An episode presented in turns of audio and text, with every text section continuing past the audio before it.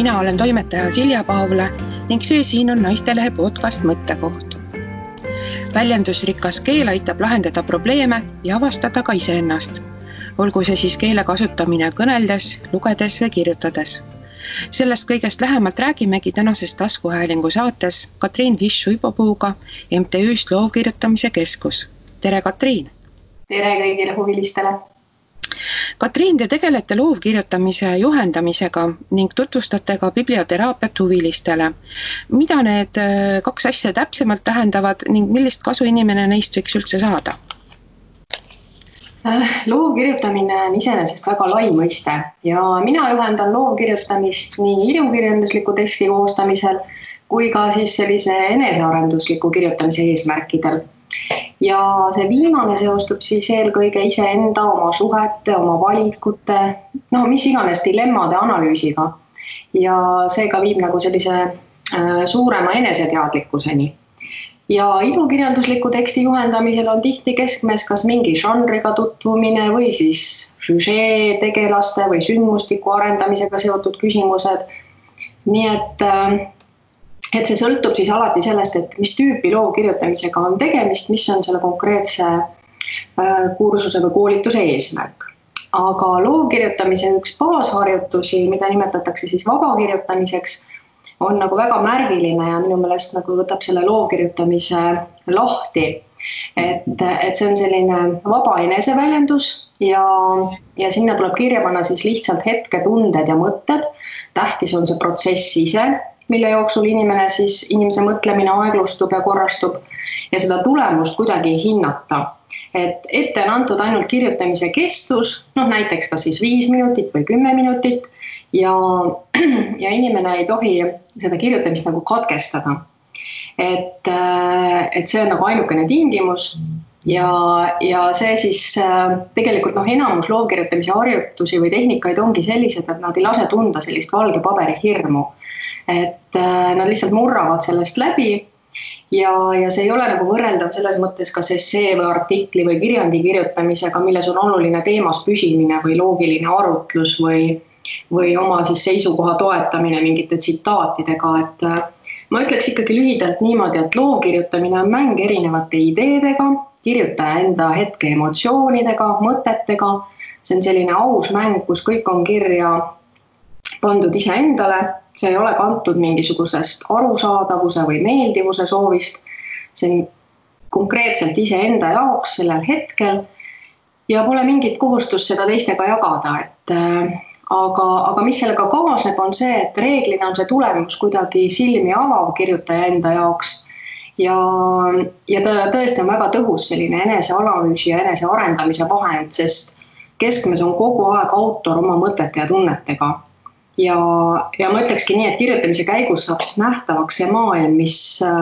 millega me igapäevaselt kontaktis ei ole, mis on meie sees täitsa olemas. aga noh, me oleme nii paljude olmeküsimustega nagu kuidagi niimoodi noh, oma kiires tegutsemises,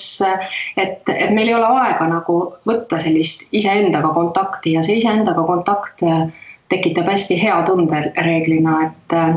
sealt sünnib midagi uut, see on kohtumine iseendaga ja, ja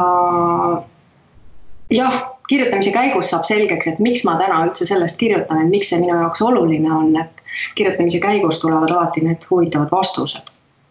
mm. -hmm. Aga kui nüüd minna selle teise küsimuse poole, et äh, see biblioteraapia et võib-olla noh, see on paljudele ilmselt teada, et mitmetes Euroopa riikides on ka uuritud seda, et, et milline see lugemise mõju siis elanikkonnale on, et ja leitud äh, väga paljude ülikoolide juures on neid uuringuid tehtud, et äh, lugemine vähendab stressi, suurendab heaolu, rahulolutunnet ja, ja seal on see eskapismi efekt tõepoolest, et me lähme oma muredest välja juba kuue minutiga, kuus minutit on nii-öelda piisav aeg selleks, et tekitada füsioloogilised muutused kehas, südamerütm aeglustub, lihaspinge väheneb, meeleolu muutus. me elame juba mingis teises maailmas. ja, aga biblioteraapiat tihti aetakse nagu segamini, mõeldakse, et biblioteraapia on see, et kui ma lihtsalt loen midagi, mis pakub mulle sellest igapäevamurest ja stressist väljaminekut, ma olen mingis teises maailmas, peaaegu et nagu reisimine aga biblioteraapia mõiste on hoopis nüüd midagi muud et seal eristatakse kahte lähenemist, üks on puhas lugemisteraapia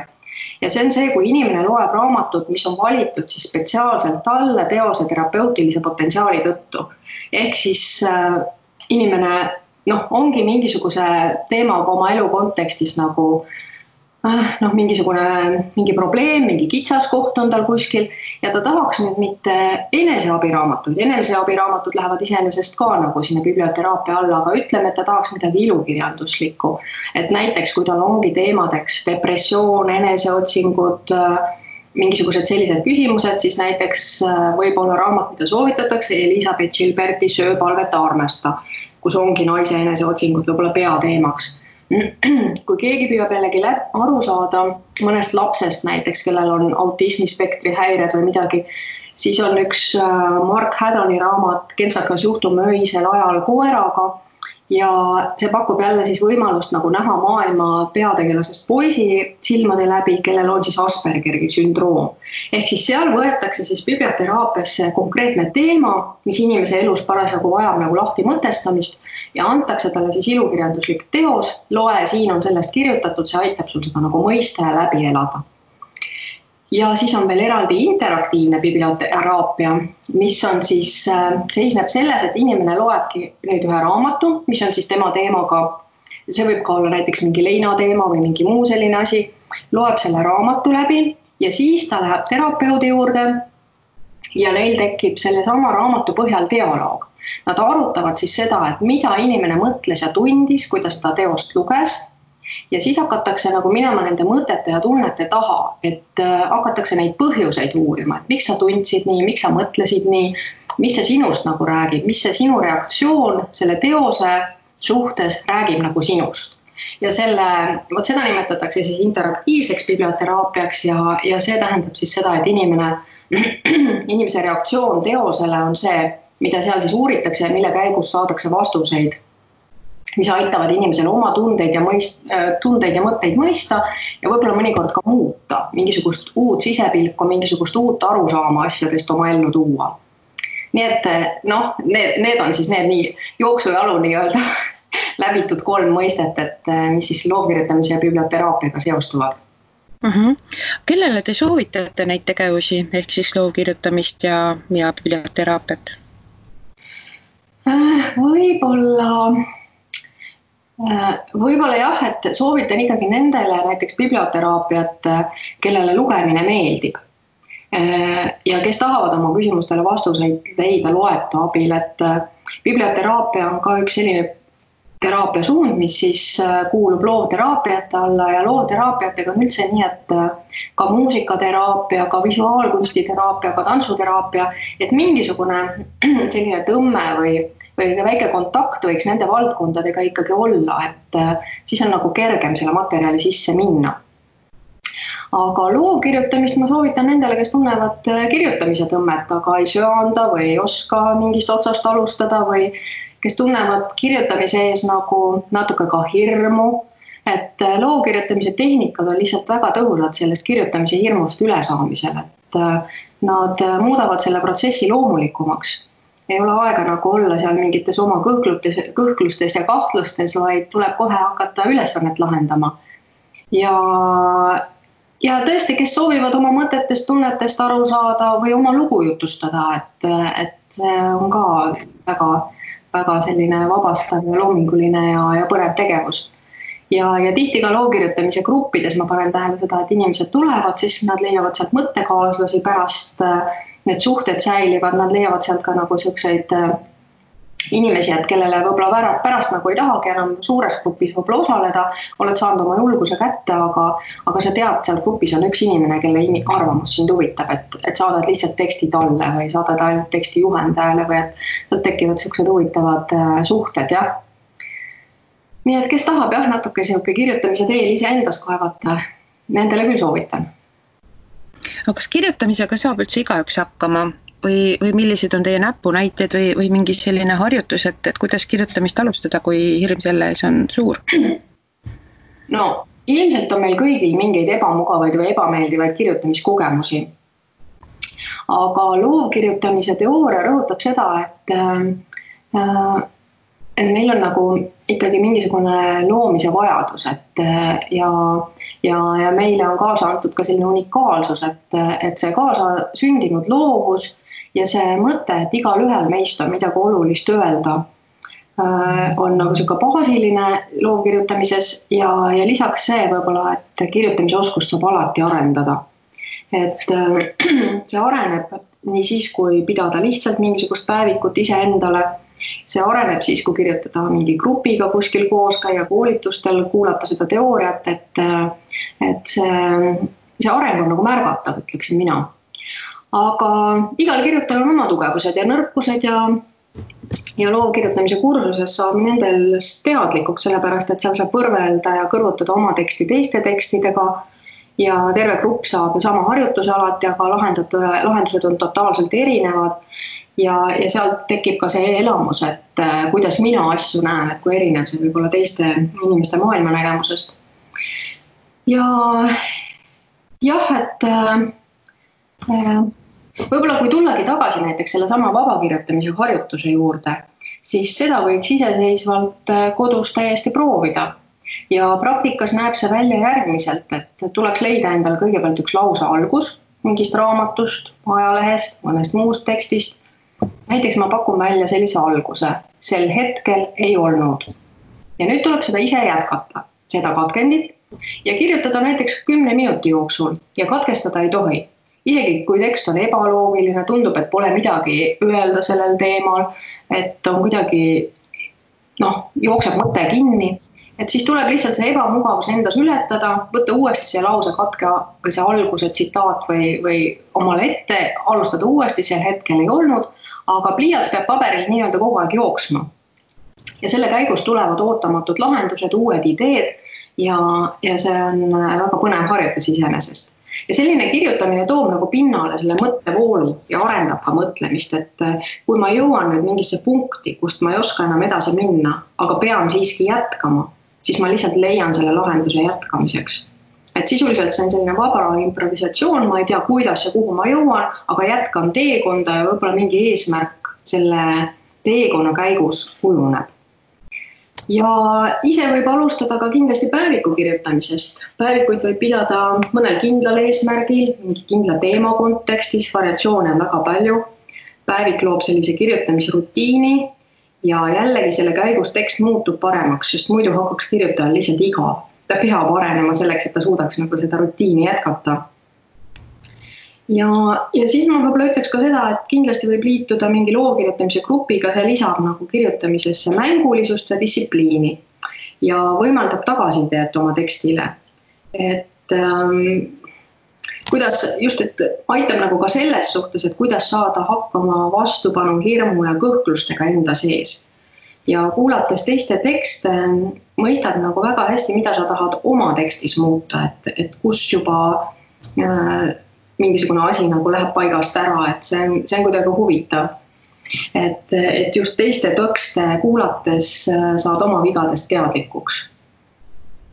ja äh,, jah, võib-olla need oleks siuksed esmased soovitused mm. -hmm. et äh, mainisite päeviku pidamist ja loovkirjutamise grupiga liitumist, et need on äh, tegevused, mis, ähm, mis nõuavad sellist äh, pidevat tegutsemist ja regulaarsust, et kas ma saan õigesti aru, et sellest loovkirjutamisest rohkem kasu on siis, kui seda tehagi nagu regulaarselt ja läheb paremaks, et mida rohkem teed? jah, see peaks küll olema, et see on noh, selline noh, kõikidel kirjanikel näiteks on olemas ikkagi oma mingisugused rutiinid, et, et noh, nii palju, kui nad on siis oma kirjutamise äh, protsessi avalikustanud, ikkagi nad on rõhutanud seda, et rutiinid võivad olla ka täiesti sellised, et iga päev samal kellaajal, kas see on siis hommikul, kas see on siis mingil pärastlõunal, et millal kellelgi nagu see äh, kirjutamiseks, milline aeg sobib, et, et tihti vajatakse ka niisugust vaikust, rahu, eraldatust äh, enda ümber. et äh, aga kui mõelda niisuguse loo kirjutamise peale lihtsalt, kus sa teed midagi rohkem niisuguse uudishimust ja, ja mitte sellise äh, see ei ole nagu elukutse, vaid see on pigem nagu mingisugune selline vajadus või harrastus või mis iganes. et siis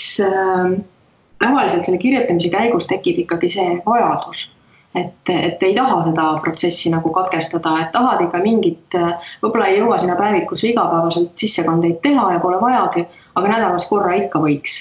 ja, ja kirjutamise kursustega on ka nagu see, et nad annavad sulle mingi rutiini ja siis sa pärast jätkad juba ise, aga et mm, muidugi selles kirjutamises ikkagi paljudel ja, mul endal on ka väga pikad pausid vahepeal, et, et lihtsalt elus on väga palju asju, mida peab tegema ja ja siis tekib ühel hetkel jälle sihuke igatsus ja vajadus ja siis lähed selle juurde tagasi ja, ja jätkad, et et äh, igale ühele täpselt nii, nagu ta saab, kuidas see tema ellu mahub. Ja enne mainisite ka seda, et pliiats peab paberil jooksma, see tekitas kohe sellise tehnilise küsimuse, et, et tänapäeval kipuvad inimesed rohkem ikkagi arvutist toksima ja pliiatsiga kirjutamist äh, on unustatud. et kumb viis teie meelest parem on või, või paremaid tulemusi annab? Äh, no loo kirjutamise kursustel inimesed kirjutavad nii käsitsi, kui trükivad mingil klaviatuuril, et see sõltub nagu sellest, kuidas keegi harjunud on ja ma olen lugenud uuringutest, mis väidavad, et käsitsi kirjutamine stimuleerib aju rohkem, mõjub soodsamalt keskendumisele ja mäluprotsessidele. et, et selliseid uuringuid tõesti on, et ja, ja noh, soovitatakse ka et ta nagu, et kuna ta mõjub mälule hästi, et siis käsitsi kirjutamist, et sellega saame oma sellist noh, vananemist nagu edasi lükata, eks. aga et noh, ajuuuringud ka nii kiiresti arenevad, iga päev tuleb mingisugune uus info. et äh, ma ise võin enda kohta lihtsalt öelda, et mina ise kasutan mõlemat viisi. mingid kaustikud on mul kogu aeg käeulatuses, et tabada mõtteid, mis äh, ilmuvad sama ootamatult, kui nad kaovad ja neid ei ole võimalik kuidagi meelde talletada aga kui ma kirjutan mingit pikemat teksti, siis ikkagi arvutis, lihtsalt äh, tekstitöötlus on arvutis nii palju mugavam, et et noh, kui mul on seal vaja kustutada või maha tõmmata või mida iganes, et siis on kuidagi see no lihtsalt see mugavuse küsimus võib-olla jah, et ja, ja eks igaüks siis saabki nagu tegelikult proovida ju mõlemat viisi ja, ja vaadata, mis on ühe või teise kirjutamise eelised lugemisteraapiast oli ka alguses äh, juba natukene juttu. Ehk siis äh, ma saan aru, et see kirjutamine ja sõnaseadmisoskus on ikkagi lugemisega tihedalt seotud, et, et lugemisest enda avastamisel, kas võib ka kasu olla, kuidas? jah, no Stephen King on öelnud, et kes ei loe, see ei kirjuta midagi olulist ja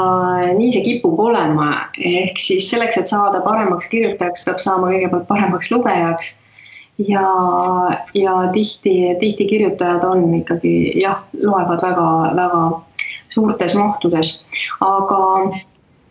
kui inimesed tulevad loovkirjutamise kursusele, siis nad arvavad, et, nad ei leia teemat, millel suudaksid piisavalt pühenduda, et raskus on just selle teema leidmises. et no mida ma siis kirjutan, millest ma kirjutan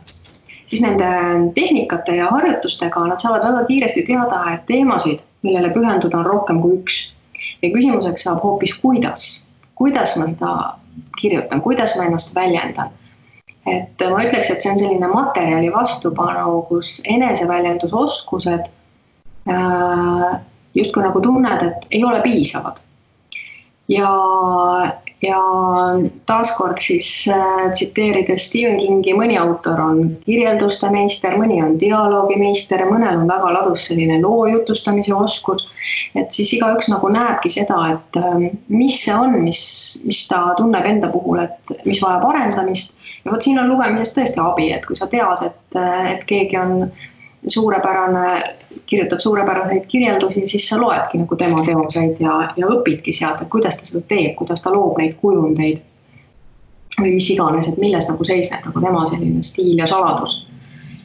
jah, ja, ja, ja tihti see jääb ka võib-olla mõistatuseks, et loedki ja mõtled, et absoluutselt geniaalne, et kuidas ta seda suutis, et see nagu selle tabamine, et kuidas ta seda suutis, et see vajab ka natuke nagu sihukest treenitud äh, lugeja silma jah, nii et raamatud jah, nad aitavad mõista, kes me oleme, kuidas me käitume, mida sõprus tähendab, kuidas elada ja surra, nii ütleb Anne Lamott, üks ka loo kirjutamise äh, õpetaja ja, ja et see kuidas on tähtis ja seda saab äh, kirjutamise käigus arendada. ja jah, et äh,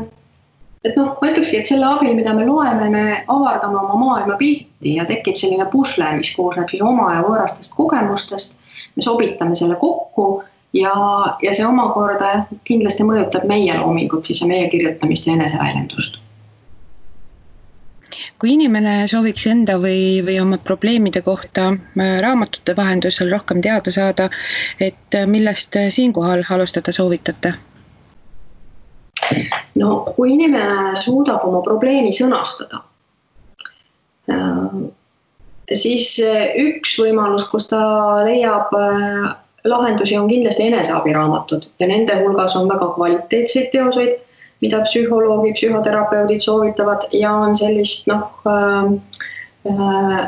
vähem kvaliteetset materjali, et äh, et kui probleem on ära sõnastatud, et mis see on, millega ma tegeleda tahan oma elus, et siis võib-olla tasubki nagu sellisel juhul, kui eneseabiraamatute poole pöörduda,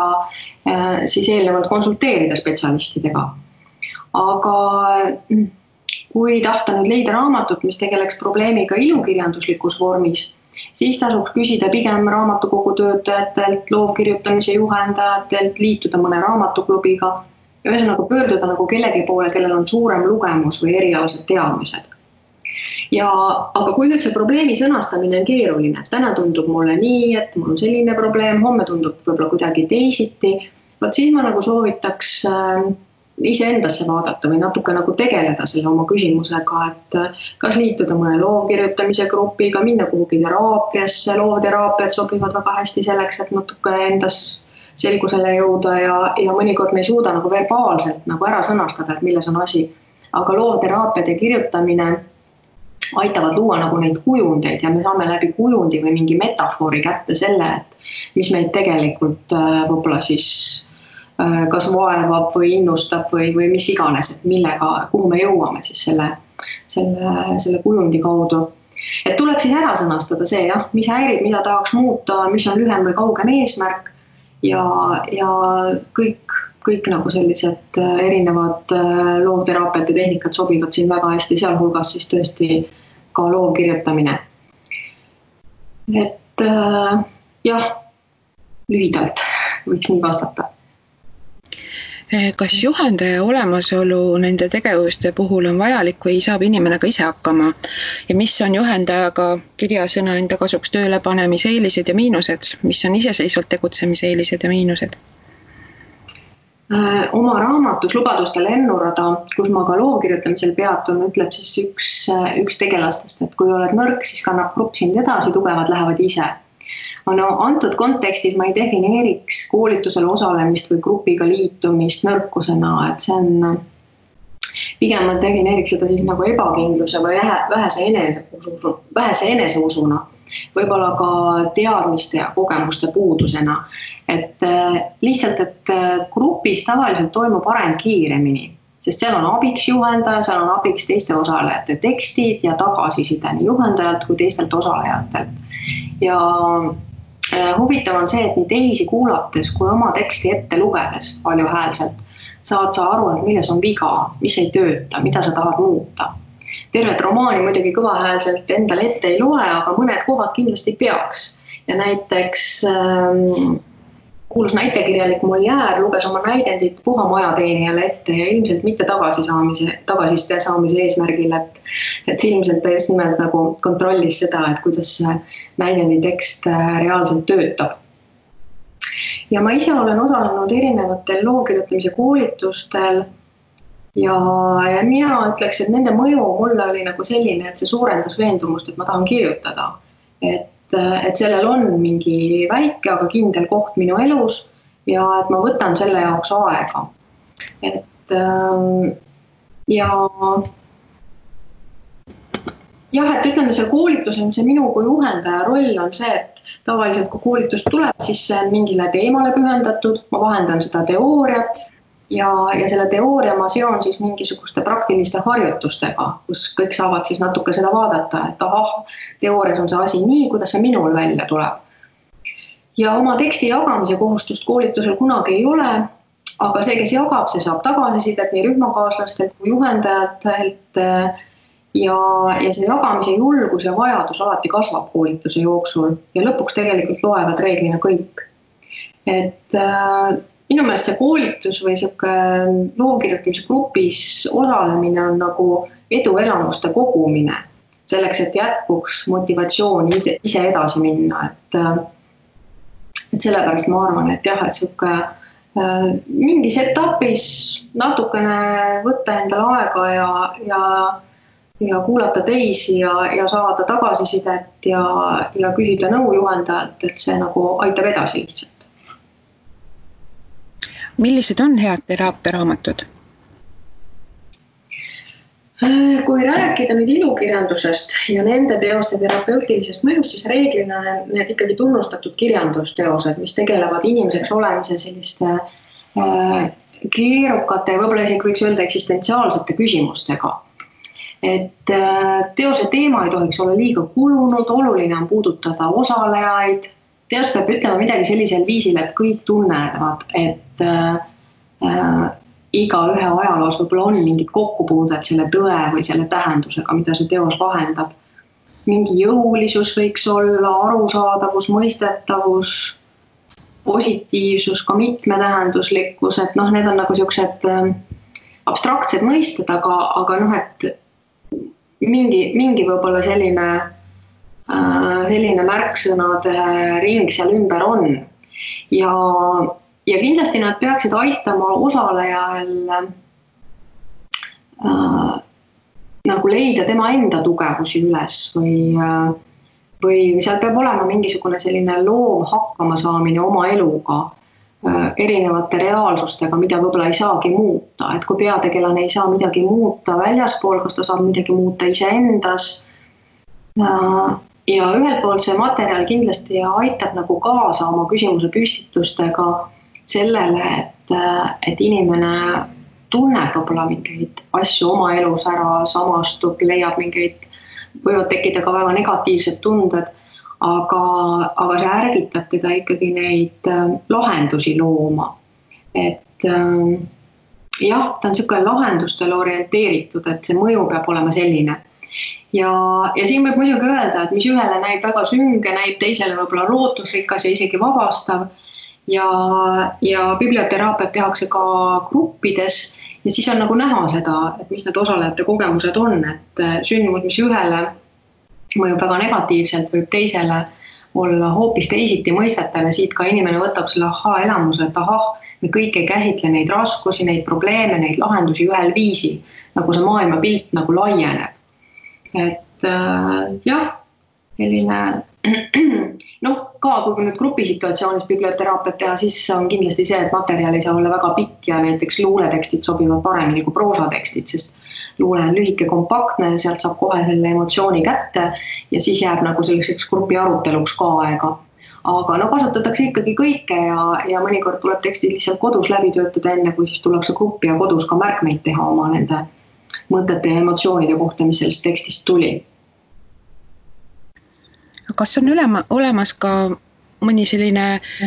konkreetne raamat, mida saate nimetada, mis tegeleb selle inimeseks olemisega, et mida nagu igaüks suvel võiks äh, näppu võtta ja, ja lugeda ja, ja selle üle mõtiskleda ja ka iseenda üle tänu sellele? Ah, ma, ma olen alati selle mõju all, mida ma, mis mul viimasena käes on et ja praegu ma loen Miia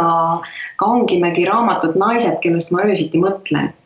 ja Kangimägi mõtiskleb selles raamatus inspireerivatest naistest, kelle elu ei ole traditsioonilist teed mööda kulgenud. Need on naised, kes on teinud siis asju, mis nende ajastutel peeti sobimatuks ja kes on seeläbi ka muutnud võib-olla arusaamist naiseks olemisest ja, ja ta küsib kuidagi minu meelest niimoodi, mul on raamat küll praegu veel pooleli, aga ta küsib, et mida siis, äh, kust need naised seda julgust ammutasid. ja, ja ta kõnnib nende inspireerivate naiste jälgedes, need on kõik äh, selles mõttes äh, reaalselt elanud tegelased. Ja, ja otsib vastuseid siis oma elu kitsaskohtadele justkui nendega dialoogis olles ja, ja näitab siis, et hirm, kahtlused, süütunded ja, ja kõik muud sellised emotsioonid on sellel teekonnal vägagi kohal. ja äh, ja ka neid kõige vägevamaid naisi, kes teda siis nagu inspireerivad, on need tunded kogu aeg saatnud. ja, ja mulle meeldib, kui inimene otsib, et siis on nagu lootust, et ta ka leiab ja kosutamal lugeda lihtsalt sellest, et hirmust, kahtlusest ja süütundest ei pääse keegi. Isegi kui nendeks nagu põhjust pole. nii et see raamat minu meelest pakub ka ainest biblioteraapia kontekstis ja, ja jah, et see mõjub biblioterapeutiliselt, kui peategelane tegeleb niisuguse eneseületusega ja õpib oma raskustest ja, ja, ja minu meelest lugejale mõjub see ka väga jõustavalt. ja, ja raamatu alguses siis suundubki ähm, Miia Kangimägi Aafrikasse, ta, ta mm, püüab siis käia tuntud Taani kirjaniku paruness Karen äh, Plikseni jälgedes ja tajuda, kuidas siis ähm, sajand tagasi, kui Karen Bliksen Aafrikas elas ja seal oma kohviistandust pidas, et, äh, et mis see siis oli, mis temast seal kirjaniku vormis. ja, ja mõneti annab võib-olla Karen Bliksen sellele küsimusele ka ise vastu, äh, vastuse oma jutustuses äh, Noormees Nelgiga, kus siis üks peategelane peab Jumalaga sellist dialoogi ja, ja siis äh, jumal vastab ja ütleb talle, et ma ei mõõda sulle rohkem kannatusi, kui sul on vaja oma raamatute kirjutamiseks. nii et eh, jah, raamat algab siis sellega, kus Miia Kangimägi püüab aru saada, mis tegi Karen Bliksenist kirjaniku. ja, ja noh, need vastused on mõnes mõttes nagu rabavad. nii et seda raamatut ma küll soovitan kõigile naistele suviseks lugemiseks kas eelnimetatud tegevustel ehk siis äh, lugemisel ja kirjutamisel on ka keskkond, kus seda teha oluline, milline keskkond on nendeks parim mm,? jah, see on nagu subjektiivne ja sõltub nüüd keskendumisvõimest. aga ma ütleks ikkagi, et selline segamatu keskkond, et äh, ja, ja noh, ma rääkisin ka sellest rutiinidest, kellaajalistest või, või mingi, mingi nädalas kord või mis iganes, palju ma saan aega võtta selle asja jaoks, et see loob niisuguse tööharjumuse ja toetab ka seda loovuse protsessi, et võib-olla jah, segamatus ja, ja mingi endale sobiv rutiin on see, mis aitab selles asjas nagu edasi areneda mm. -hmm et nüüd äh, ühe hea raamatu soovituse juba andsite, aga see on teil veel pooleli, et kui nüüd äh, selle ära unustame, siis milline on sellest äh, eelnev raamat, mis teie enda puhul teraapiliselt mõjus ja, ja mida te sealt teada saite? no võib-olla ütleme, kui mõelda nüüd sellesama loo kirjutamise kontekstis, siis minule oli tähtis minu enda raamat, mida ma kirjutasin, Lubaduste lennurada ja mis eelmise aasta detsembris ilmus. et, et seal said minu jaoks ka mitmedki siuksed äh, tõed, tõed selgeks, et, et see aitas mul nagu mõningaid asju iseenda jaoks ära sõnastada. aga, aga ma näiteks kasvõi sedasama Karen Blikseni minu Aafrika, ma arvan, on selle raamatu pealkiri, kus ta ka oma elu siis seal kohviistanduses äh, äh, jah, üsna, üsna niimoodi põhjalikult, kuigi eluloo raamatutest nüüd ilmneb ka, et pigem võib-olla jah, päris paljud asjad on seal nagu ilustatud kujul. aga et, et see, see on minu meelest üks selline tore lugemine, mis aitab jälle mõelda, et millisel teekonnal me siin oleme kas me ise muudame selle teekonna keeruliseks, kas tihti liiga keeruliseks ja miks me seda teeme. ja võib-olla ka see, et, et kui palju me peaks julgema või kui palju me peaks sellist traditsioonilist etteantud ja turvalist mudelit või rolli harrastama, et see turvalisuse ja julguse küsimused on, on seal ka väga üleval, et, et seda ma ka soovitan mm. -hmm. väga põnev, mina sain endale nüüd küll suveks paar head, head raamatut, mida hakata otsast arutama. et sellega võib-olla siis tõmbamegi otsad kokku, et aitäh, Katriin, selle põneva jutuajamise ja, ja mõtteaine ja, ja nende heade soovituste eest. ja aitäh teile ka ja toredat suve ja toredaid lugemiselamusi. ja suur tänu ka kõigile kuulajaile ärge unustage ilusate ilmadega patareisid laadides lugemist ja kirjutamist ja kuulmiseni siis järgmisel teisipäeval